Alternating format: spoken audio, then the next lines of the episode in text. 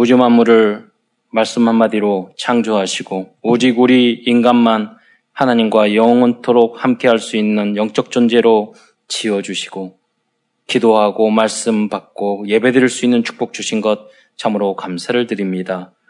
하나님 마귀에게 속아 영원토록 이 땅에서 고통당하다가 영원토록 지옥에 갈 수밖에 없었지만 저희에게 완전 복음을 알게 하시고 그리스도를 알게 하시고 그 언약의 여정을 걸을 수 있는 축복 주신 것 참으로 감사합니다.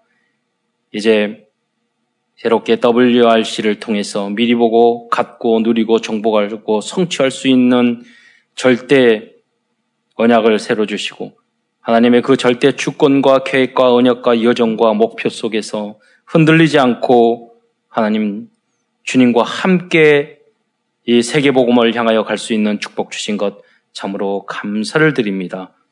아무도 없는 그 현장에서 남은 자로 그리스도의 빛과 소금의 역할을 담당하는 모든 성도들 될 수 있도록 주여 역사하여 주옵소서.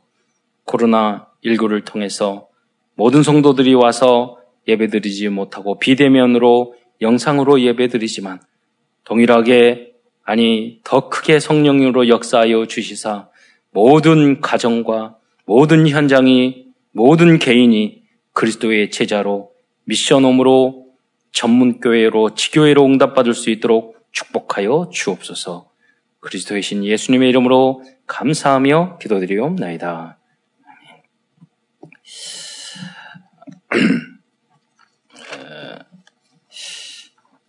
어제 뉴스를 보면서 좀 이제 어, 많은 생각을 하게 됐습니다. 기, 간이 길어지다 보니까 아, 사실 의도는 알겠어요. 한쪽 교회의 목사님이 아, 우리 안에 이렇게 너무 어, 좌쪽으로 흘러가면 안 되고 또 어, 어, 무슨 법도 우리 평등법 안에 들어가 있는 우리가 말하는 독소 이런 것들도 있고 그러니까 그렇게 하면 안 된다. 그래서 정부나 대통령도 또 반대하고 그런 입장 충분히 이해가 됩니다. 음, 그런데 이제 이번 사태를 보면서 아, 너무나도 편협되면 안 되겠다. 어, 밑에 있는 댓글을 쭉 봤어요. 다른 건 모르겠지만 아, 불신자들과 대부분의 인터넷에 사는 사람이 또 10대, 50대 청년들이 많이 그 어, 뭐 질문하면은 답다는 애들이 초등생, 초등학생이라고 그러거든요. 아, 그런데 얼마나 교회를 많이 요구를 하든지 에, 그걸 쭉 일부러 봤어요. 마음은 아프지만 에, 그래서 우리가 야 전도를 막는구나. 그 뭐냐면 너무 한쪽 측면은 맞는 이야기도 있어요. 그러나 그런 것들을 하려면 정말로 아 이런 이런 이런 법이 있지만 우리가 전문인들이 중, 중직자들이 모여서 정부하고 국회의원 모여서 이런 이런 빼고 이건 이렇게 이렇게 하고 그런 것들을 대화로 하면서 민주사회니까 얼마든지 할 수 있는데 이걸 너무 투쟁적으로 하다 보니까 그런 좋은 것과 나쁜 것이 다 섞여버린 거예요. 맞, 맞는 일정 부분 정말 맞는 맞고 우리가 지켜야 될 부분이 있거든요. 이 섞여버려 가지고 아, 그런 혼란 속에 빠지게 됐고 좀 안타까운 부분이 지금 생겼습니다. 그리고 어제 부산의 교회 연합에서 우리는 어, 비대면으로 할 수 없다. 그래가지고 전체가 그렇게 교회에서 그냥 이제까지 사회적 거리 두고 비대면으로 하지 않고 일정 거리 두고 이렇게 하겠다 하면서 정부의 시책을 정면으로 부산에 있는 전체 교회가 반대한 거예요. 아, 이 모습을 보면서 아, 이 교회나 목회자들이 너무 이 코로나19 때문에 이 피로해졌구나 하는 이런 생각도 참 많이 했습니다. 그리고 어, 방역을 담당하는 그 공무원들도 고생이 얼마 많습니까? 예승하지 못 이게 너무 정말 쉬지도 못하고 이 더운 여름에 정말 고생들이 많으시거든요. 에, 그러면 안타깝지만 그러나 또 광화문에 이렇게 나가신 분들을 조금 더 생각을 했으면 좀 나았을 건데 라는 생각이 들어요. 뭐 다 그게 맞지는 않지만 예를 들어서 성도들 중에서 광화문에 참여한 부산 같은 경우는 좀 멀잖아. 이 서울이나 인천, 경기 지역은 다 공감 가는 부분이 있어요. 비대면으로 하자. 그러나 부산이나 다른 지역까지 예, 그럼 그 안에서 추적 같은 하잖아요. 그러면은 조금 노력을 해가지고 참여한 사람이 한 분이라도 있으면 그 교회는 비대면으로 하는 게 좋겠습니다. 이렇게 하면 좀 더 낫지 않았을까라는 생각이 들어요. 그래서 너무 과하, 과, 과하면 못한 것보다 못하다. 그래서 이게 아, 우리가 지혜롭게 음, 어떤 선택을 한다는 게 참 쉽지 않다. 에, 그러나 종합적으로 하나님의 절대 주권 이번에 말했잖아. 우리는 참 알 수가 없다. 어, 예측할 수도 없고 어떤 상황이 생길 수도 없고. 어, 그래서 결론적으로는 아, 이때 우리는 남은 자가 돼야 되겠구나. 예.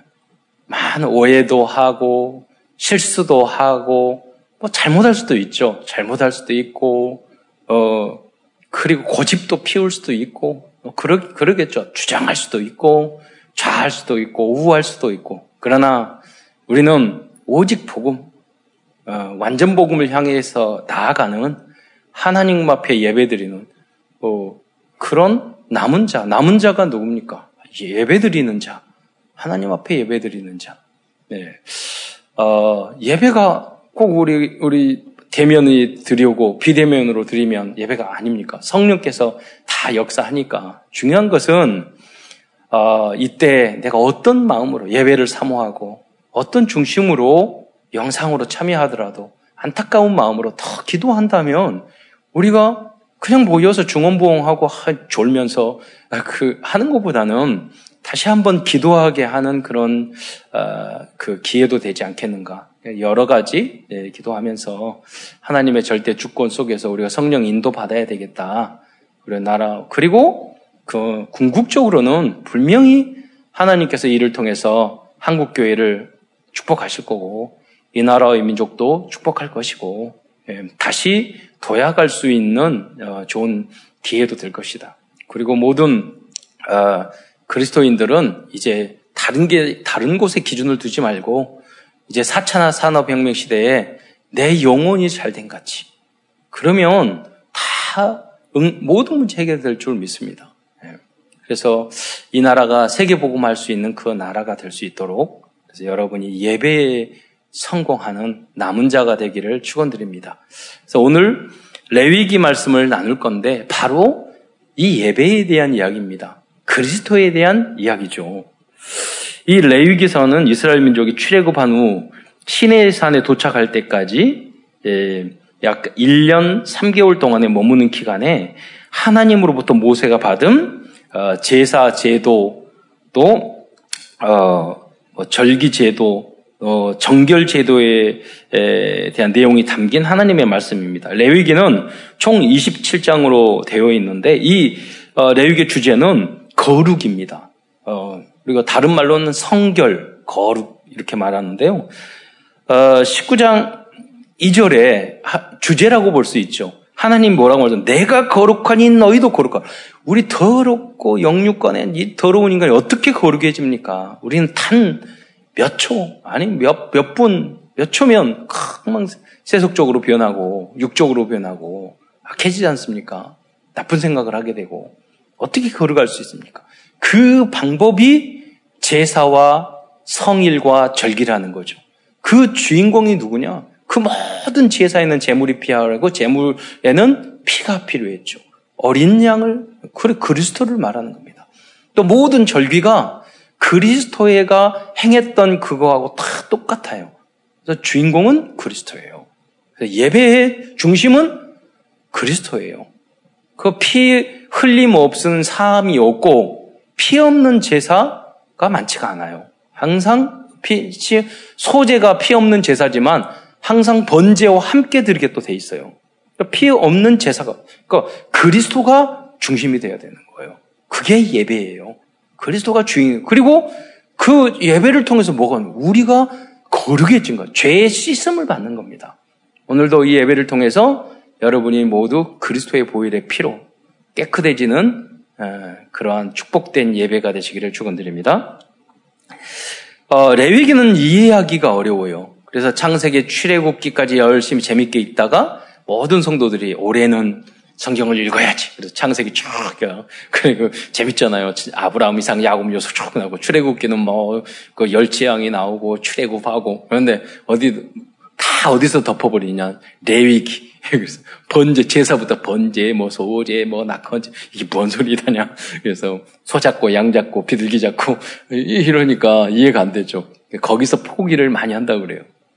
그런데 참 어, 이런, 이런 작은 부분이지만, 이지만, 우리에게 참 많은 것을 던져주는 게 뭐냐면, 유대인들은요, 성경을 암송할 때, 이 레위기부터 암송시킨다는 거예요. 제일 어려운 레위기. 통으로 다.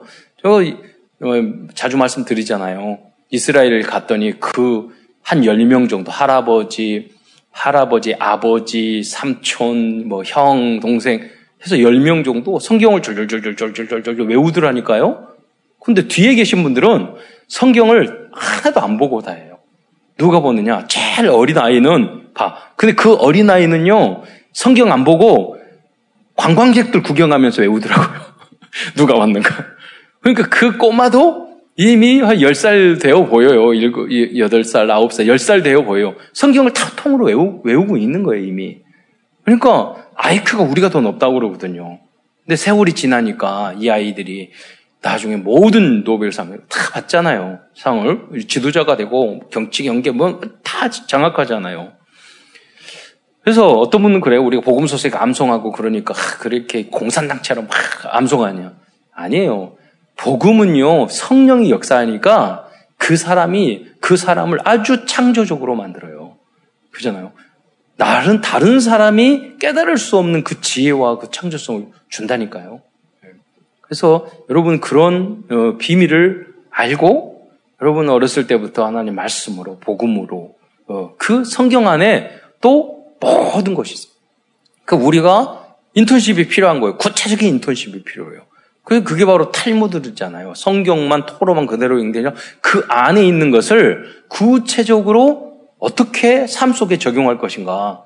그것을 중직자들이 이제 다 역사를 통해서 적용을 한 거죠. 그래서 후대들에게 인터십을 해주니까 모든 분야를 장악하지 않습니까? 예. 그래서 저는 생각하기를 어, 복음 빼놓고는 다 유대인 닮아야 된다고 생각을 하거든요. 제 그 방법이 교육 제도나 모든 것이 복음 빼놓고는 여러분 그거 참 신기하죠.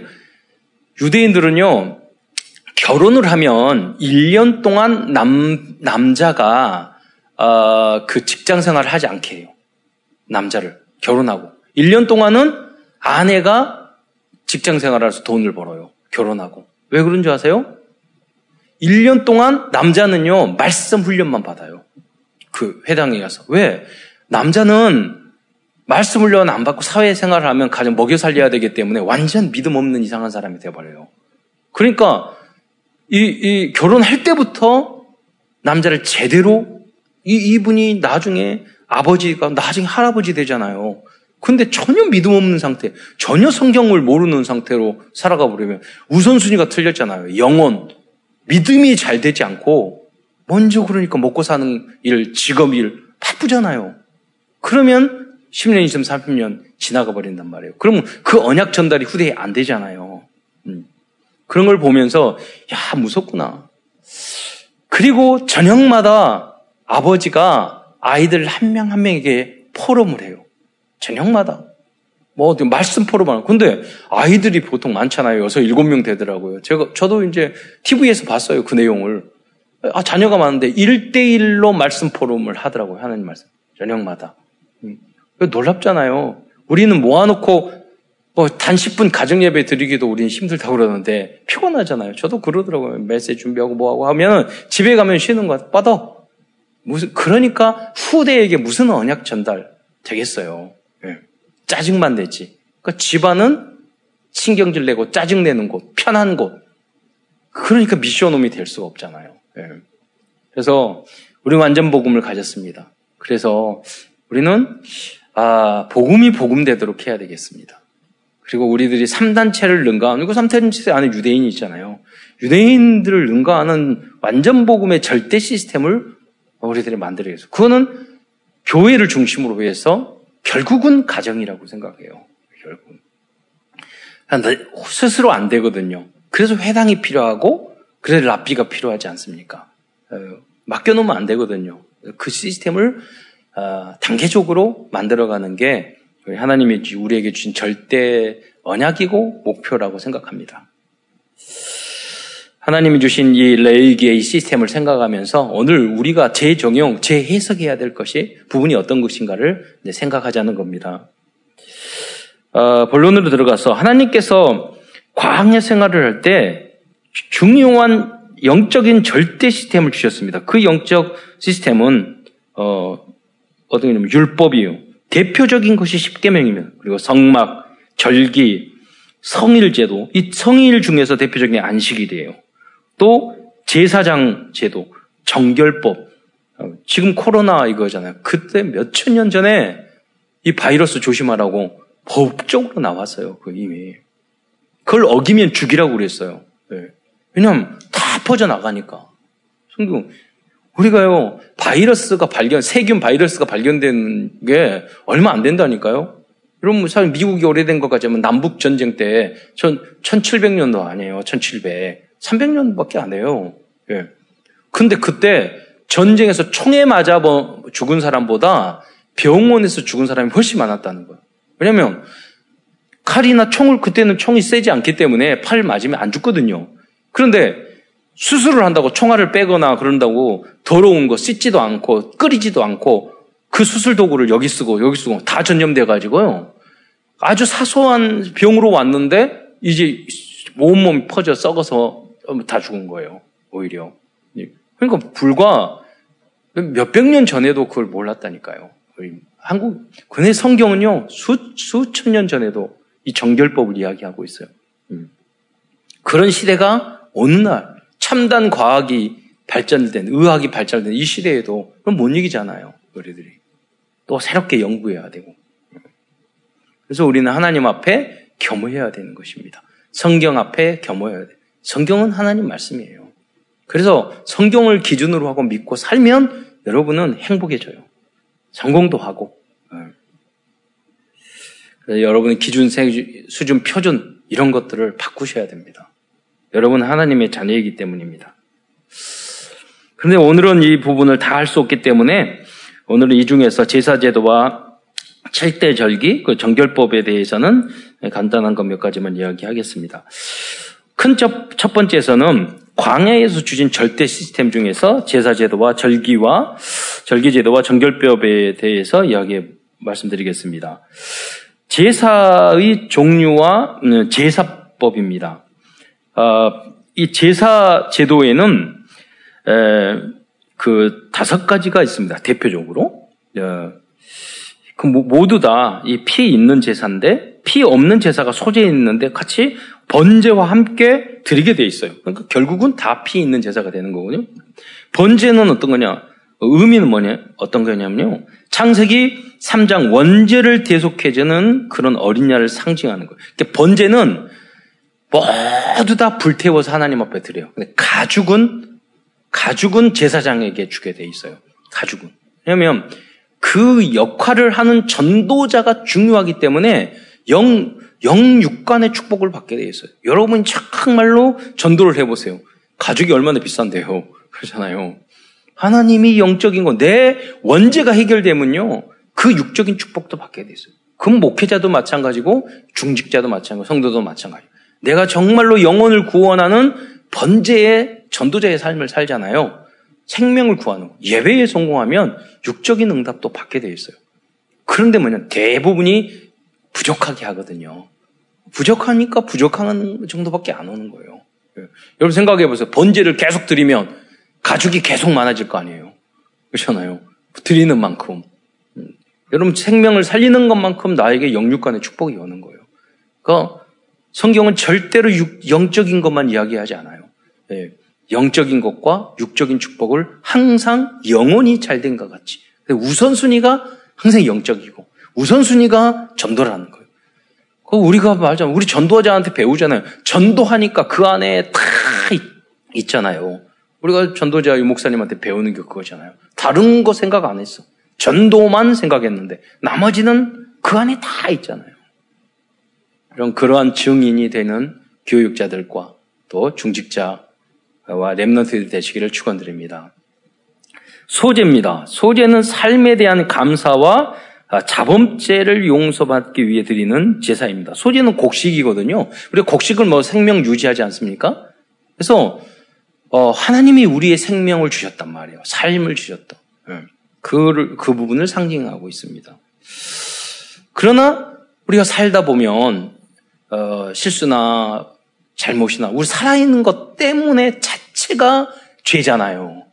생명 살아있는 것 자체가 우리는 실수고 죄고 어, 범죄고 어, 싸우고 미워하고 욕하고 그러잖아요. 어. 그러니까 소재를 드리는 거예요. 태워서 하나님 주님께서 이 교우 소중한 생명을 우리에게 주었는데 우리가 이거 가지고 하나님 앞에 어, 이 생명 가지고 우리가 잘못 사용하였습니다. 주께서 나의 그 산 제사로 우리를 드리는 거예요. 우리의 삶을 드리는 것을 상징하고 있어요. 그 여러분이 그래서 헌금하고 예물을 드릴 때 그런 마음으로 하셔야 돼요. 네. 지난주에 내가 더 잘못했다. 더 많이 헌금하셔야 돼요. 그리고 헌금 작은 거 할 때도 뭐 액수가 크고 작고 그게 중요하네요. 여기 부자와 가난한 사람에 따라서 드리는 헌물의 양이 달라요. 가난한 사람은 작은 작게 드리면 되고요. 많은 사람들은 많이 드리고 지도자들은 더 많이 드려요. 왜? 지도자가 실수하면요 더 큰 안 좋은 영향을 미치기 때문에 지도자들은 더 많이 드려야 돼요. 소 이런 거 드려야 돼요. 그런데 어, 백 가난한 백성들은요 비둘기 이런 거 드리면 돼요. 예. 여러분도 마찬가지요. 하나님 앞에 진실한 마음으로 그냥 헌금 아무 생각 없이 드리잖아요. 하나님 드리면서 아 지난주가 하나님이 나에게 이런 생명을 주셨는데 이런 삶을 주셨는데, 이런 축복을 주셨는데, 내가 또 넘어지고 쓰러지고, 하나님, 나를 주님 앞에 다시 불태워 드릴 테니 성령께서 나의 잘못된 이 체질을, 각인뿌리 체질을 성령으로 불태워 주옵소서. 그런 마음으로 여러분이 예물을 드리는 거예요. 어, 화목제입니다. 화목제는 하나님과의 사, 하나님과 사람을 화목케 하는 어, 예배와 또 그리스도를 또 상징하기도 합니다. 그리고 그러한 예물을 상징하기도 합니다. 그래서 화목제는 어, 보통 잘 어, 이게 가장 혼란스러운 건데 왜 그러냐면 화목제 안에 세 가지 제사가 있어요. 감사제, 서원제, 낙헌제라고 있어요. 감사는 그냥 너무 감사합니다 하는 헌물을 드리는 감사의 헌금을 드리는 거고 서원제는 하나님 이거 이렇게 해주세요. 그리고 헌금을 드리는 거고 낙헌제는요, 낙이라는 건 즐거울 낙자예요. 헌, 금할 때 헌이고. 그냥 하나님 아무 조건 없이 나는 좋은 일, 나쁜 일, 어려운 일에서 난 감사합니다. 그러면서 헌금을 하는 거예요. 그게 낙헌제예요. 최고의 헌금이죠. 최고의 제사죠. 어, 네 번째 제사조는 어, 속죄제입니다. 속죄제는 일반적인 죄에 대한 사함을 받기 위한 제사입니다. 그래서 누에게 다른 사람에게 피해를 줬다 그러면 배상 배상을 해야 되는 그런 게 있어요. 그런 부분 이제 그 함께 살았던 어, 삶이기 때문에 어, 사회를 형성하고 있잖아요. 그러면 사소하게 그런 피해를 주거나 그런 이유 있지 않습니까? 그래서 사회법이죠. 어떻게 보면 어, 석권제입니다. 석권제는 이후대 어, 어, 하나님 앞에 이게 속죄제, 속건제가 그런 어, 죄고요. 속죄제는 어, 죄를 범하는 거고 속건제가 어, 이웃에게 해를 입힌 자가 드리는 제사입니다. 속건제가. 어, 그래서 예를 들자면 남에게 피해를 주면 20%를 더해야 돼요. 뭐 이런 부분이라든가. 오늘날도 그런 에, 형법, 민사법 뭐 이렇게 있지 않습니까? 예. 어, 제사의 방법입니다. 제사의 방법에는 화제, 요제, 거제, 전제 네 가지가 있어요. 방법. 화제는 불로 태워드리는 거. 예배의 형식이 다양하게 있는 거죠. 뜨겁게 예배 드릴 수. 요새는 마스크 꺼서 그래서 찬양할 때도 그렇게 화제를 못 드리는데 이게 뜨겁게 드리는 거. 요제는 재물을 흔들어 드리는 거. 뭐 찬양할 때 이런 모습을 볼 수 있고요. 거제는 높이 들어서 네, 드리는 거고. 그건 거룩하게 드리는 그 예배고. 전제는 피를 뿌리는 것이 아주 복음적인 그러한 메시지. 할 때 보면 우리가 그러잖아요. 새 생명 초청할 때 복음 중심의 예배를 드릴 때가 있잖아요. 예.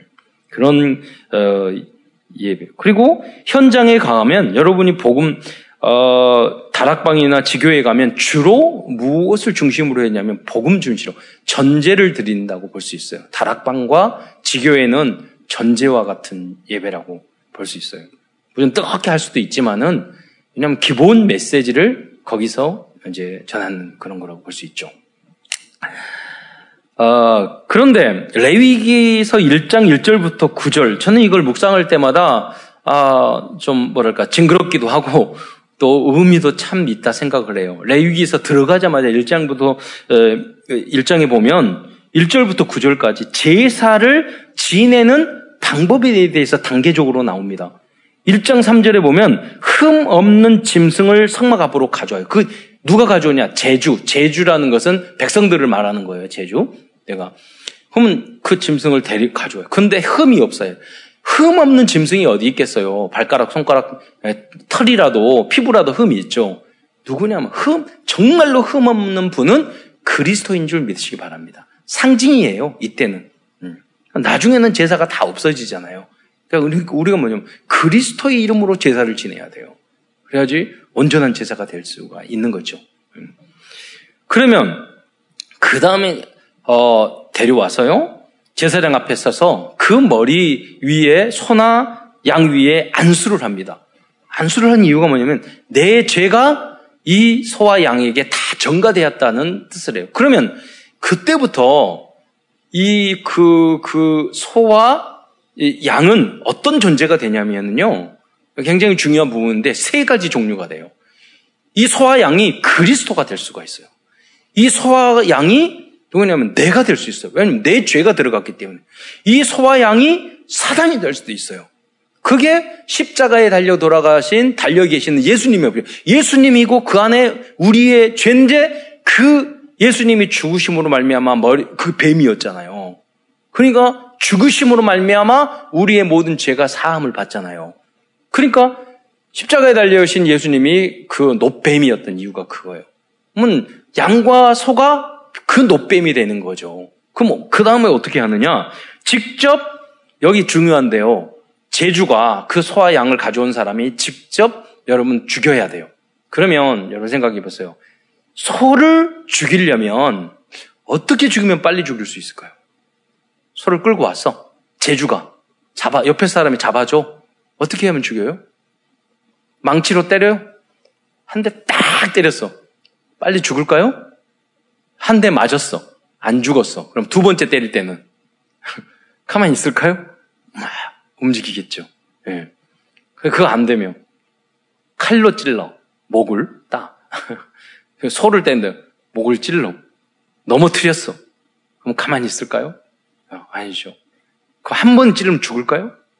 이, 이, 이 사람이 숙달되지 않을 수 있단 말이에요. 예. 그 뭐냐면, 소나 양을 죽이면 온 피가 내 안에.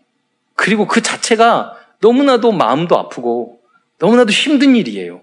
예. 그러니까 각인 뿌리가 되는 거야. 체질이 되는 거예요. 아, 잊을 수가 없어요. 소 잡아. 오늘 하, 소 잡느라고. 이게 뭐냐면 예배거든요. 예배 드릴 때 하나님의 말씀이 우리의 영과 홍과 관절을 찔러 쪼개기가 되면 여러분 이 말씀이 여러분을 다 난자해 가지고요 죽여버려야 돼요. 내가 살아있잖아. 빨딱빨딱빨딱 살아있잖아요. 예배 끝나고 나서. 아니에요. 내가 죽어야 돼요. 그 속에. 그리고 사단의 머리는 완전히 박살내야 되는 거예요. 그리고 우리를 대신하여 십자가에 달려던 그리스도의 보일의 피가 우리 안에, 우리의 우리의 삶 전체에 기억으로 남아야 되는 거예요. 아, 나 때문에 양이 죽었는데, 아, 나 때문에 대신해서 그리스도께서 돌아가셨구나. 이게 제사라니까요. 네. 그 다음에 4단계로는요, 아론의 자손 제사장이 그 피를 재단 사방에 뿌리게 돼요. 5단계는 소 가죽을 벗기고 다 각을 떠요. 예. 이게 뭐냐면, 말씀을 여러분이 죽었지만은 깊이 묵상하는 거예요. 여러분 그러니까 강단 메시지를 가지고 제자가 돼야 되니까 또 읽고 또 읽어서 각을 뜨는 거예요. 예, 각을 뜨고 음, 가죽을 벗기고 각을 뜨고 어, 그래야지 내 것이 될 수 있으니까. 옛날에 그 말을 하자 해지거든. 하나님 말씀을 잘 쪼갠다고. 설교 잘하시는 목사님을 하나님 말씀을 잘 쪼갠다고 어, 말하죠. 여러분 설교한 말씀 있으면 여러분 다 각을 쪼개야 돼요. 예. 갈비, 아롱사태 막 해가지고 맞게끔 여러분의 것으로 먹어야 돼요. 그래서 내 양식, 내 생명의 양식이 구원의 양식, 은혜의 양식이 돼야 되잖아요. 예. 그런 상징적인 의미를 갖고 있죠. 그리고 내장과 정강이를 물로 씻어요. 제사장이 이것을 어, 하는 일이에요. 이거는 뭐냐면 전도자의 여러분이 사역이 필요. 말씀 들었고 그래 다 되는 게 아니에요. 성도들이 말씀 듣고 은혜 다 받아 복음에서 완전 복음 가려면 한참 걸려요. 그러니까 제사장이 그 안에 있는 쫙 숨어 있는 더러운 것들 있잖아요.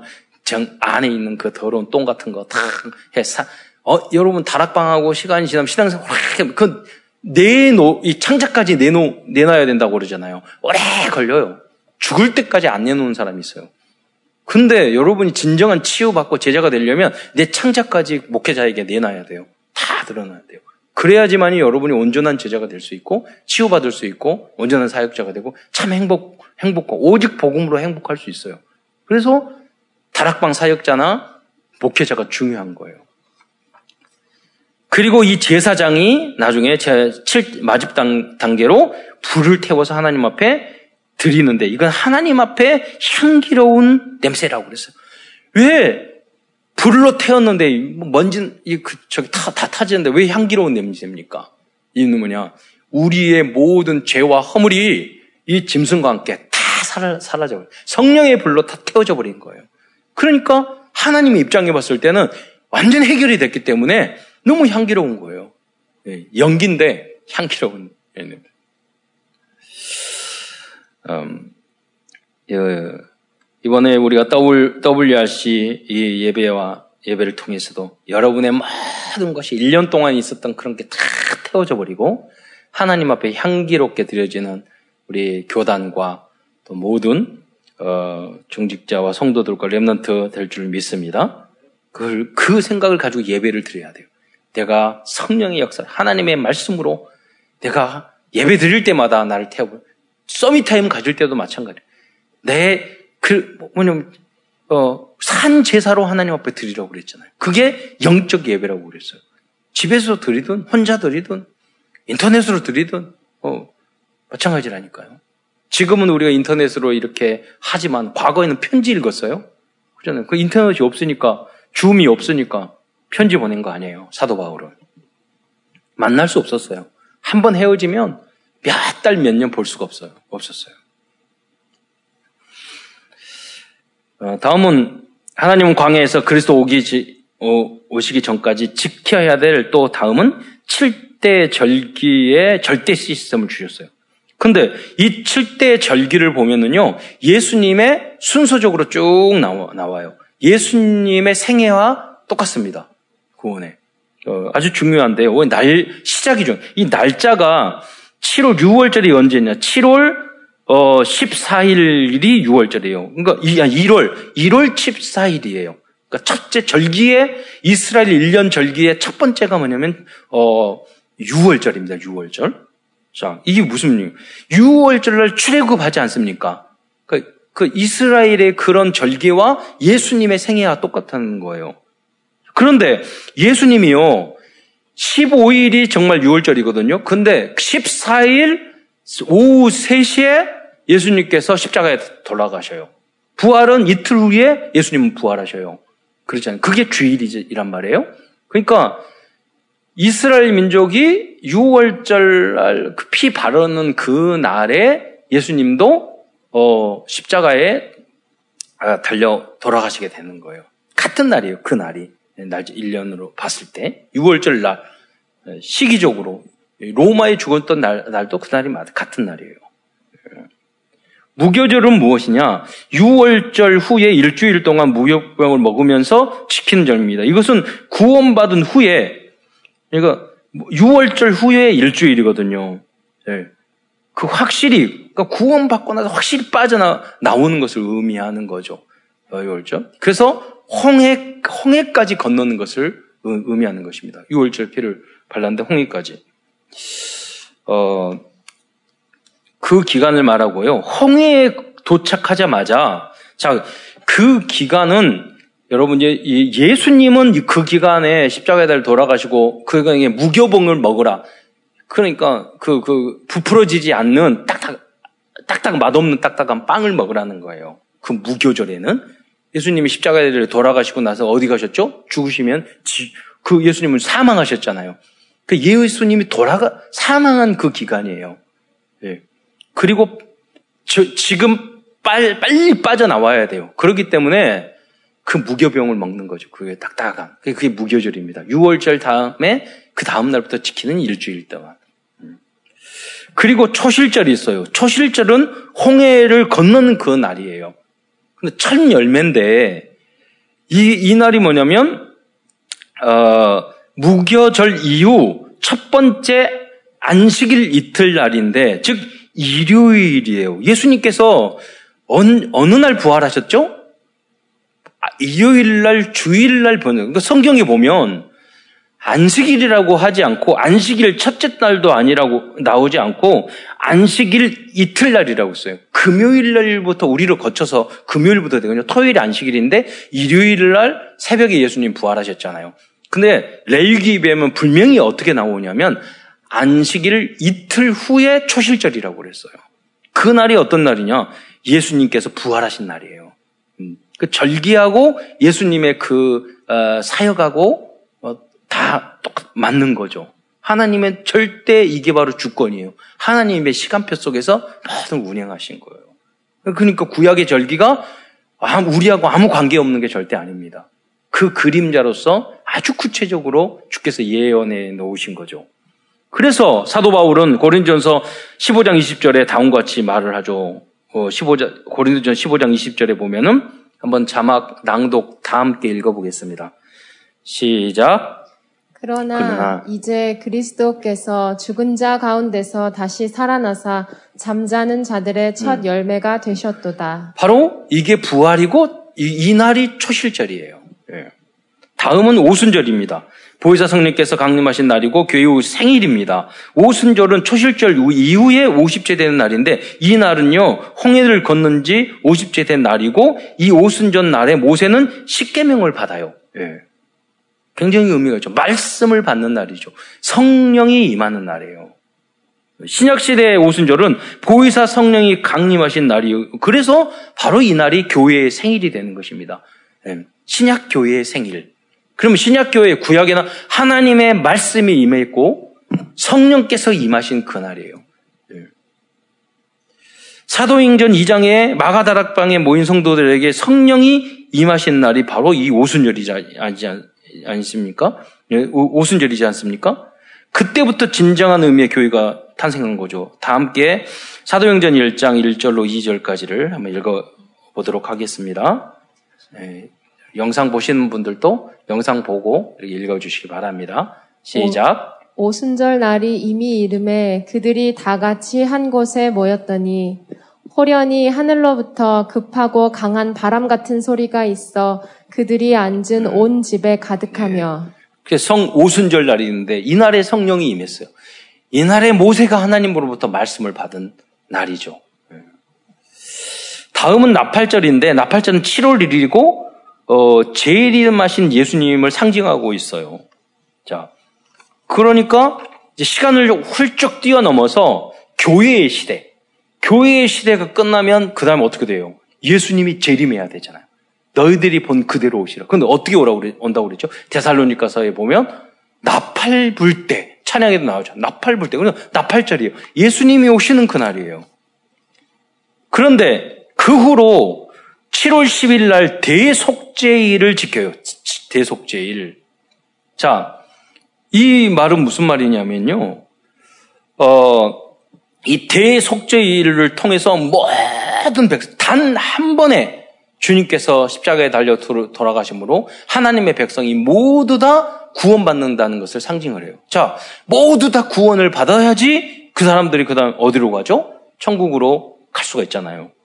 그래서 이 대속조일이 7월 10일인데 그 후로 7월 15일이 7일 동안 초막절과 수장절을 지키게 돼요. 마지막 일곱 번째 절기죠. 7대 절기 중에서 일곱 번째 절기예요. 초막절과 수장절은 그리스도의 재림 후 그리스도인들이 새하늘과 새 땅 천국으로 들어가는 것을 상징하는데 7일 동안 그 초막절을 드리잖아요. 이 수, 초막절이라고도 말도 하고 또 수장절이라고도 말을 합니다. 어, 무슨 말이에요? 우리가 하나님의 알곡으로서 천국 창고에 보관된다는 거예요. 영원토록. 그래서 추수됐다는 거예요. 알곡이 추수. 어, 이 말을 신천지는 추수권이라고 잘못 해석해가지고 예, 지옥 갔는데 그게 아니에요. 하나님의 복음 가진 우리들이 알곡, 하나님 그 사람을 알곡으로 생각하고 어, 창고, 천국 창고에 우리가 들어가게 되는 거. 구원을 말하는 거죠. 현대교회는 구약의 제사가 예배로 바뀐 것처럼 이스라엘을 7대 절기를 지키지 않고, 어, 지금 뭐 7대 절기 지킵니까? 여러분 6월절 지켜요? 수장절 지켜요? 우리 안 하잖아요. 그럼 뭐 하세요? 어. 이 시대에는 에, 교회에 주신 복음적인 절기, 그래서 완전 복음으로 바뀌게 된 거예요. 음. 그 나중에 또 설명을 드리겠는데요. 또한 하나님께서는 거룩한 성일 제도를 주셔서 그게 안식일, 월삭, 월삭이라는 것은 매달 첫째 날에 드리는 제사를 이 뭐 1월 1일, 2월 2일, 3월 1일 이거예요. 음. 그래서 우리 인간은요 망각의 동물이기 때문에 자꾸 제사, 절기 이걸 해서요 그걸 드려야 돼요. 왜? 그, 그 절기 안식일 끝나버리면 며칠 지나면 잊어버려요. 어, 그렇게 되면 대회도 받는 은혜가 달라요. 예, 그래서 큰 대회도 해야 되고 예, 개인적인 그런 어, 그 서밋 타임도 가져야 되고 예, 그렇습니다. 한 달에 한 번도 모여야 되고 그리고 거룩한 해를 어, 지키라고 말씀해 또 거룩한 해를 지키라고 말했어요. 그게 안식년과 희년입니다. 안식년과 신년을 깊이 연구하면 오늘날도 중요한 답을 줄 수 있는 절기입니다. 안식년은 최고의 복지 시스템이에요. 6년 지나고 1년 동안 안식년에 그 미국에 있는 교회는요. 아, 그 대학에서 교수님들이 안식년을 지킬 때가 많아요. 그 6년하고 1년은 연구하고 어, 그래요. 그래서 제가 알고 있는 김일날 목사님은 그분은요 안식년을 목숨 걸고 지켜요. 그래서 6, 6년 동안, 어, 목회하고요. 1년은 쉬워요. 어디 연구하고 그래요. 그걸, 왜냐면 하나님 말씀 그대로 최고로 크게 목회했어요. 우리 지역에는. 예. 저희가 안 되냐? 아니에요. 잘 돌아가요. 예, 말씀대로 하니까. 예. 최고의 복지 시스템이고 그 교육 시스템 이 안에 다 있어요. 또 신현은 부동산 문제를 완전히 해결할 수 있는 제도예요. 50년 지나면 원래 주인에게 다 돌려줘야 돼. 집주인 집 샀잖아요. 누가 그 비싸게 사요? 꼭 필요한 만큼만 쓰고 사죠. 돌려줄 거니까. 빌릴 때도 꼭 필요하면 빌리죠. 돌려줄 거니까. 그, 그렇게 되잖아요. 이게 성경 안에서 답이 있다니까요. 세상에는 별, 뭐 지금 뭐 대통령이 어, 지지율 떨어지는 이유가 부동산 정책 이런 것 때문이 아니에요. 예. 백성들도 그것 때문에 아, 부동산 가지고 돈 벌려고 하고 그러지 않습니까? 그러니까 이게 나, 라가 망하는 걸. 이스, 지금 일본 경제가 잘못된 것이 뭐냐면 구, 90년대 부동산 버블 때문이에요. 그때 싹 망, 망해버렸어요. 그러니까 부동산에 욕심을 가지면 그 경제 자체 시스템이 무너져 버리는 거예요. 성경은 이미 그 답을 주고 있어요. 신년으로. 50년 후에 주인에게 돌려줘라. 다 공평하게 땅과 이걸 가져라. 그 그거예요. 그리고 나는 공부하고 노력하고 그래서 일하고 갈아서 그래서 먹고 살아야지 땅값으로 예, 부동산으로 그거는 틀린 거죠. 망하는 결국은 망하는 길이에요. 그것을 성경은 말해주고 있단 말이에요. 다음은 정결법 제도에 대해서 간략히 말씀하고자 합니다. 레위기 15장 전체는 유출병과 여러 가지 전염병에 대한 결, 결 정결법이 기록되어 있습니다. 특히 이 유출병이란 지금으로 말하면 코로나와 같은 전염병이라 말할 수 있어요. 어, 전염병에 대한 정결법을 몇 가지 이제 한두 가지 말씀해 보면 레위기 15장 6절에 보면은 전염병에 걸린 사람의 자리에 앉았던 사람은 그의 옷을 빨고 물로 씻고 전염될 수 있으니까 저녁까지 격리하라고 정력까지 부정하라고 이렇게 나오는데 저는 이 부정을 격리로 표현했어요. 저녁까지. 그게 이제 15장 6절이거든요. 그리고 15장 8절에 보면은요, 전염병에 걸린 자가 침을 뱉어서 그 침을 맞은 사람은 옷을 빨고 부정하니 저녁까지 격리하라고 말씀. 우리는 침 맞으면은요, 일주일 내지 14일 격리해야 돼. 네. 그때는 코로나처럼 세지 않았는가 봐요. 뭐 유출병 같은 경우는 그러니까요, 그렇게. 네. 어, 또 문둥병에 대한 거, 또 우리가 어떤 이성적인 교제, 이제 뭐 성적인 관계를 가져야 될 사람과 안 가질 사람을 구체적으로 이야기를 하고 있어요. 네. 그러잖아요. 네.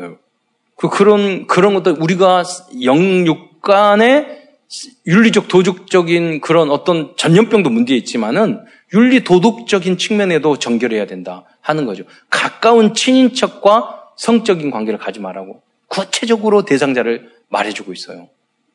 그게 바로 영적인 건강함을 또 말을 하는 거죠. 예, 윤리적인, 도덕적인. 그, 그게, 그러니까 하나님 말하기를 내가 거룩하니 너희도 거룩하라. 우리 목표, 거룩할 수 없어요. 그래서 계속 우리는 제사를 지내야 되는 거예요. 마음으로 범죄해도 이미 그거는 우리는 더러워진 거예요. 그러니까 그리스도의 보혈의 피로 제사를 지내야 되는 게 필요한 거예요. 큰 두 번째입니다. 그렇다면 오늘 우리에게 제 오늘날 우리 우리들이 재해석, 재해석, 재적용, 재창조해야 할 어, 완전 복음을 위한 영적 시스템은 무엇일까요? 어, 오늘날의 제사는 예배입니다. 여러분, 여러분 소 잡고 염소 잡고 그렇습니까? 어, 비둘기 잡고 안 하지 않습니까? 그럼 뭐를 해 우리가 합니까? 예배예요, 예배. 예. 산 제사 로 드려라. 현대 교회에 와서는 구약 시대의 모든 제사와 절기 제도가 예배로 있는 모든 재물은 다 헌금으로 바뀌었어요. 앞으로 현찰 내지 않아요. 오늘 기분. 앞으로는 여러분 여러분 그 계좌 이체하고요. 계좌 이체뿐만 아니라 여러분 그 포인트로 여러분 주 내야 되고요. 다양한 헌금이 나올 거예요. 이 시대. 현찰 안 벌써 초등학생들은 현찰 안 가지고 다녀요. 그 돈 내고 동전 나오잖아요. 그러면 그, 그, 그 편의점에 그 통에다 다 집어넣어 버려요. 그러니까 지금 저희가 궁금한 게 우리 랩런트들이 초등학교 유치원 때 와서 헌금하느냐. 그게 궁금한 거예요. 그러니까 여러분은 인터넷으로 헌금하는 걸 가르쳐 줘야 돼요. 네. 지금 이 시대에.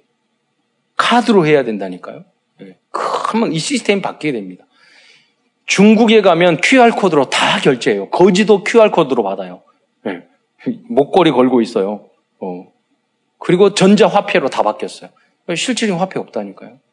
이 시대가. 그건 무슨 말이냐면, 과거에는 양과 염소 이런 그 곡식을 드렸지만, 지, 최근에 현대에 와서는 현찰을 드렸잖아요. 돈을, 종이돈을 드렸어요. 동전을 드리고.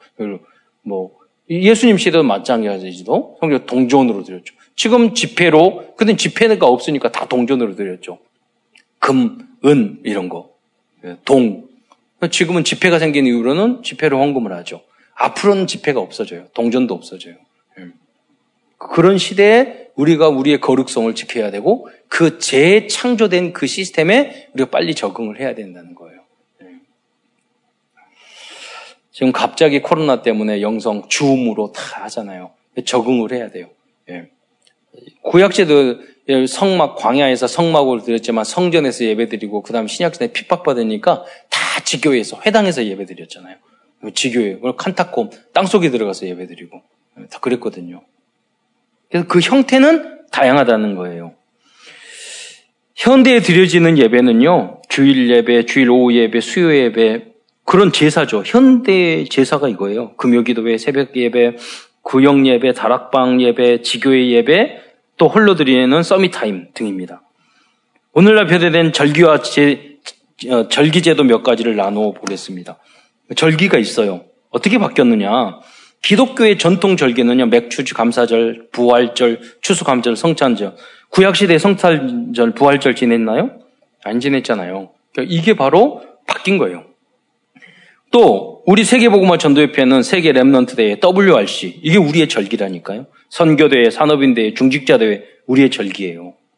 성경에 보면요, 너희 남자들이 절기에 참여하지면 죽이라고 그랬어요. 왜? 남자들이 앞 참여하지 않으면 집안 다 죽어요. 그 이만큼 중요한 거. 이 절기에 빠지면 그 남자는 죽일지니 그랬어요. 지금은 죽이지 않아요. 그러나 영혼은 죽고 있어요. 네. 중직자가 아주 중요한 거예요. 앞서서 하는 게. 그러나 한, 한, 한 달에 한 번 우리는 또, 그리고 한 달에 한번 Remnant Day가 있어요. 전국에서 전도자들이 훈련을 받는 날이 있어요. 그게 화요 집회, 세가족 수련회. 또 그리고 헌신을 위한 주의를 갖고 있어요. RU주의, 총회주의, RTS 주의를 우리 지키고 있어요. 또 그리고 매주 토요일에는 전도학 산업 선교 메시지 핵심 메시지를 어, 드리고 있죠. 이게 다 산 제사예요. 이 외에도 20가지 전도 전략, 전도 캠프, 전도 집중 훈련, 2, 3, 7 훈련을 하고 있어요. 이게 다 제사요 절기예요. 성일이고. 그리고 가장 중요한 안식일이 주일 예배로 바뀌었잖아요.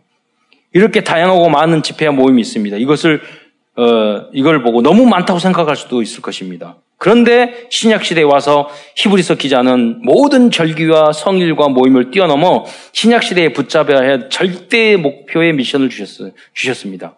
그것이 그 말씀이 히브리서 10장 25절의 말씀입니다. 모임이 너무 많다고요? 네. 아니에요. 성경은 그렇게 말하고 있어요. 다 있지 않아요. 어. 그래서 말씀을 한번 자막으로 히브리서 10장 40, 10장 25절 말씀을 한번 읽어보도록 하겠습니다. 모이기를 패하는 어떤 사람들의 습관과 같이 하지 말고 오직 권하여 그날이 가까움을 볼수록 더욱 그리하자. 그러니까 더욱 그리하자고 그랬어요. 계속 더 많은 모임을 만들어야 돼요. 이 말씀의 의미는 무엇입니까? 구약 시대와는 달리 신약 시대는 일정 절기만 모이는 것이 아, 아니라는 것입니다. 일요일만 주일이 되는 것이 되서는 안 됩니다. 월요일부터 다음 주일까지 모든 날이 주님의 날이 되어야 합니다. 주일만 예배를 드려서는 안 됩니다. 모든 날이 말씀 운동, 기도 운동, 전동 운동을 하는 날이 되어야 합니다. 그것이 다락방, 팀사역, 미션홈, 전문교회, 지교회입니다. 우리 교회에서 하는 복지 현장과 Vision School, Remnant School도 전문교회, 지교회 현장입니다. 앞으로도 계속해서 365일 매일 미션을 실행하고 인턴십과 인턴십과 말씀 포럼을 할 수 있는 상담, 복지, 교육 시스템을 만들어야 합니다. 왜냐하면 4차 산업과 어, 코로나 이후 시대를 교회에서도 미리 보고 미리 대비해야 하기 때문입니다. 그래서 당분간은 코로나19로 인해서 대면하기 어렵기 때문에 영상, 유튜브, 줌, 화상통화, 또 카톡 등 SNS 소통 등 비대면 온라인 시스템을 통해서 더 깊은 소통과 양육과 모임을 효과적으로 할 수 있는 방법을 찾아야겠습니다. 그러니까 작품이 만들어지는 거예요. 제가 말할 거예요. 줌으로 다 해서 그걸 찍어서 영상으로 올리고 남는 거예요. 요절 암송 하는 하니까 작품이 되는 거예요. 예. 그래서 더 은혜롭고 효과적으로 해야 됩니다. 그리고 더 나아가 4차 어, 산업혁명 시대를 대비해야 합니다. 4차 산업시대에는 정치, 경제, 의료, 직장 모든 것이 달라질 것입니다. 예를 들자면 미국의 한 교수님이 고려대학 교수님이 그 말씀하셨어요. 한 대학의 조교가 어, 대학 조교가 인공지능이었대요. 조교가 전화로 다 상담을 해. 1년 동안 학생 중에 아무도 눈치질을 못 해줬대요. 이번에 이번에 뭐 과목은 뭐예요? 학점은 뭐예요? 뭐는 어디가 비어 있어요? 이런 질문이 있잖아요. 다 그 인공지능이 했다는 거예요. 1년 동안 몰랐대요. 아마존에서는 빅데이터를 분석해서 미국 전역의 배달 시스템을 다 만들었어요. 앞으로 의사, 의사의 진단과 인공지능 지능 중 어느 쪽을 더 신뢰할까요? 가천대 병원에서 이미 인공지능 그 진단 시스템을 도입했어요.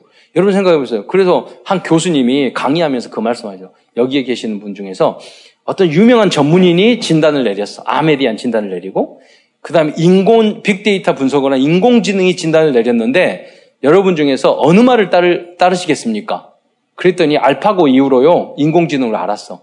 80%가 다 인공지능 따른다고 그랬어요. 의사 이야기 안 듣고. 네. 이렇게 바뀌, 이미 바뀌었다니까요.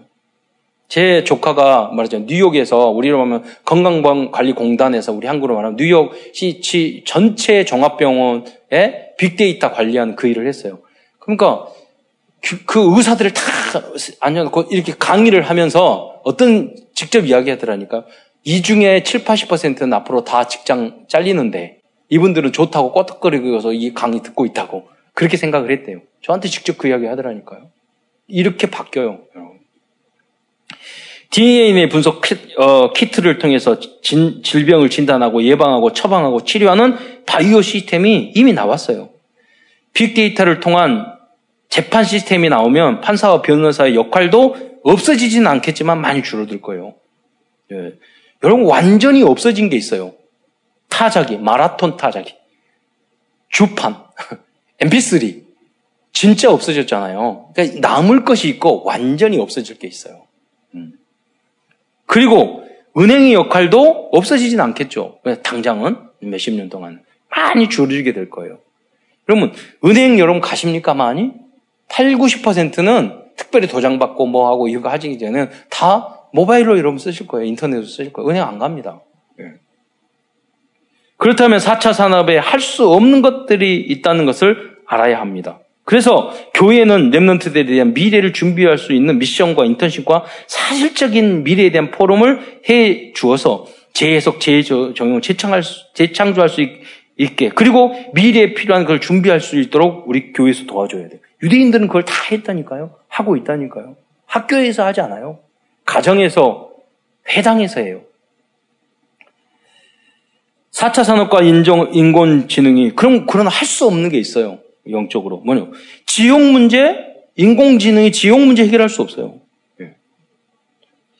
사탄의 문제를 해결할 수 없어요. 어. 물론, 전도하는 로봇을 만들 수는 있겠죠. 아, 전도하고 와. 이렇게. 영생을 줄 수는 없습니다. 인간들의 원죄 문제, 자범죄 문제를 해결할 수 없습니다. 천국에 들어갈 수 없습니다.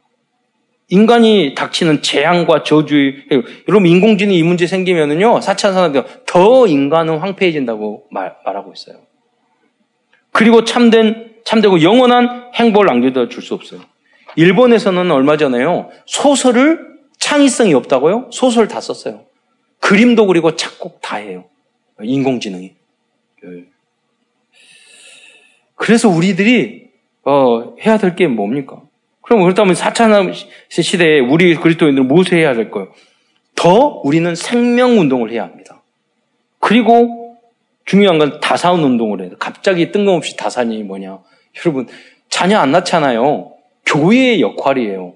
지금 이런 시대라고 그래도 교회에서 우리 세자는 네자는 많은데 그분들 팀을 짜서 송파구청 서울에서 교회에서 해야 될 일이 있어요.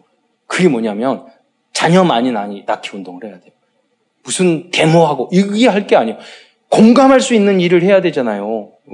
그러면 송파구청 해서 우리 함께해서 다사운동 많이 낳기 운동합시다. 다 좋아한다니까. 그 예산 주세요. 우리가 홍보하고 그걸 하면서 우리가 전도하고 만나가지고 자녀 몇 명이세요? 그래서 한 명이에요. 그러면 자녀를 많이 해야, 될 이유를 알려줄게요. 쭉 이야기하다 나중에는 성경은 하나님의 생육하고 번성하라 말했거든요. 사단이 역사해가지고 자녀를 안 낳고 나중에 우리나라 망해요. 예. 그래서 이 자녀들을 우리가 함께 잘 키웁시다. 그러면서 전도하는 거예요. 그러잖아요. 그 운동을 언약으로 붙잡기 바랍니다. 중요한 거예요. 무조건 빨리 결혼하고 무조건 빨리 자녀 낳으세요. 여러분 많이 낳으세요. 그러잖아요. 다 국가에서 해줘요. 예. 앞으로 자녀를 양육하는 로봇가 나올지도 몰라. 예. 가정을 지키는 사역을 해야 합니다. 또 참된 인간성을 회복하는 운동을 해야 합니다. 또 남은 시간에 우리가 전도 운동, 말씀 운동, 기도, 기도 운동 24운동 무슨 말이냐면요. 페이스북 창, 이거, 거기 장치가 무슨 말을, 어떤 이야기를 했냐면 모든 국민들에게 그냥 100만 원 이방성 돈을 다 줘야 된다는 거예요. 앞으로는. 왜 그러느냐? 대기업만 돈을 엄청나게 벌게 돼 있어요. 그러면 소비하는 층이 없으면 안 되니까 그 역할을 누가 해야지? 국, 국민이 해가지고 대부분 국민들에게 다 돈을 줘야지 이게 돌아가는, 경제가 돌아간다는. 무슨 말이냐면, 과거에요, 그, 그, 모내기를 할 때 사람들이 50명, 100명, 온 마을 사람들이 다 나와서 모내기를 했다니까요. 지금은 모내기 기계가 탈북자가 와가지고 모내기 하는데 아무도 사람들이 없더래. 아니 물만 있더래. 그럼 뭐지 모내기 왜 안 하지? 그런데 그 다음 이틀 후에 가보니까 다 돼 있더래. 누가 와서 했지? 그랬더래요. 좀 나중에 그 모내기 벼 이상 채워졌는데 사람이 없더래. 낯 들고 나온 사람이 없더래. 그 다음날 보니까 하얀 동그라고 하얀 것만 다 있더래. 왜냐 나중에 봤더니 기계가 와가지고 다 똘똘 말아가지고 다. 무슨 말이냐면 이제는 우리는 기계에 막 다 맡기고 열 사람이 백 사람이 해야 될 것을 한 사람이 하고 나머지 구십명은 놀고 먹으면 돼요. 그러니까 가치 있는 일을 할 수 하면 되는 거예요. 그래서 그 일을 할 수 있는 나라가 저는 그 축복을 받을 나라가 우리나라라고 생각을 해요. 그러니까 국가에서 잘해야 돼요. 그래서 이것을 재난구제금을요 줄 것이 아니라 매달 줘야 돼요. 그럼 그 돈 받고 뭐 할 거냐? 술 먹고 타락하고 그 사람을 차 살려야 된다니까요. 여러분. 예. 그렇게 될 수 있어요. 복지 잘 된 나라들이 지금 이미 핀란드는요 80만 원씩 매달 주고 있어요. 예. 그럼 잘못하면 그거 가지고 타락하고 마약하고 이럴 수 있어요. 예. 그렇기 때문에 우리의 역할이 이 4차 산업혁명의 때 이 교회 역할이 더 중요하다는 거예요. 거룩의 역할이 더 중요하다는 거예요. 아마 인공지능이 최고로 그래서 우리는요 이 전도 운동, 말씀 운동, 기도 운동, 237라 성교운동을 해야 돼요. 그리고 이 돈 주면 그거 가지고 전 세계 다니면서 해야 되고. 아마 인공지능들이 발달하면 성경 말씀이 진리라고 예수님만이 구원자라고 결론 내릴 수도 있어요. 그러나 그때까지는 우리는 전도해야 돼요. 그리고 그때도 믿지 못한 사람이 분명히 있을 거예요. 아무리 인공지능이 말해도요, 절대 안 믿는 사람이 있어요. 그래서 믿음은 하나님의 선물이고 절대 주권이고 하나님의 은혜인 줄 믿으시기 바랍니다. 어떠한 여러분들은 상황과 시대를 알지도 여러분 남는 자가 되시기 바랍니다. 그래서 우리들의 삶 전체가 하나님 앞에 드려지는 향기로운 예물이 되고 현장에서 예배 예배에 성공하고 모든 성도들이 여러분 예배에 성공하는 모든 성도들 되시기를 축원드리겠습니다. 오늘도 레이기 말씀 마무리하면서 CBDDF를 발견하고자 합니다. 언약입니다. 우리의 영원한 언약은 모든 제사와 절기와 예배의 주인공은 나를 구원해 주신 구원해 주신 예수 그리스도라는 것입니다. 오직 예수가 우리의 언약이에요. 그래서 우리는 완전 복을 향해 달려가야 되는 것입니다. 비전입니다. 우리의 비전은 237 모든 나라 민족들에게 광해해 주신 절대 시스템과 재창조된 예배 시스템의 진정한 의미를 알려주어야 됩니다. 모르고 있다니까요. 드림 꿈입니다. 예배만 여러분이 성공하면 하나님께서 어, 모든 꿈을 모든 축복을 여러분 하락하실 거예요. 이 비밀을 아셔야 돼요. 영원히 잘된 것 같이. 여러분이 예배 성공하면 다 된다는 것에 증인. 나는 기도만 했는데 모든 문이 열리더라. 이 증인이 되셔야 돼요. 이미지입니다. 미래가 여러분 생생하게 보일 정도로 집중해서 기도해 보시기 바랍니다. 불명이 주 문제 생긴다. 그러면 그거 집중해서 기도했어요. 그러면 답이 나온다니까요. 하나님이 주신 지혜가 나와요. 실천입니다. 내가 실천해야 할 것을 조금만 생각해도 우리들의 인생은 4차 산업을 이끌어갈 영원한 작품이 될 것입니다. 많이 고민할 필요도 없어요. 하나님이 여러분을 인도해 줘. 인간이 뭐 잘 알아서 광야 가고 이스라엘 민족이 뭐 훌륭해서 광야 가고 그런 게 아니에요. 하나님이 보내주셔서 모든 시스템을 만들어 주셨어요. 하나님이 여, 러분을 여기까지 인도해 주셨어요. 복음을 주셨어요. 앞으로도 여러분 승리케 하실 것입니다. 전염, 전염병으로 인해서, 인해 모여서 예배를 드리지 못하는 상황입니다. 하지만 초대교회 성도들처럼 현장을 미션원과 지교회로 만드는 응답의 시간표가 되시기를 축원드리겠습니다. 기도드리겠습니다. 사랑해 주님 감사합니다. 저희들이 연약하 부족하지만 오히려 이 기회를 통해서 하나님 앞에 한 발자국 더 구체적으로 나갈 수 있는 절대 언약을 절대 하나님의 주권을 저에게 보여주신 것 참으로 감사합니다. 겸손하게 주님 앞에서 어, 무릎 꿇고 하나님의 뜻을 발견하고 하나님이 우리에게 주신 그 어, 절대 목표를 향하여, 향하여 도전할 수 있는 오력을 저희들에게 허락하여 주시옵소서. 반드시 우리 교회와 이 나라와 민족이 전 세계 237 나라 모든 나라 모든 족속에게 복음을 증거하는 그러한 어, 교회와 나라와 민족이 될 수 있도록 축복하여 주옵소서. 그리스도의 신 예수님의 이름으로 감사하며 기도드리옵나이다.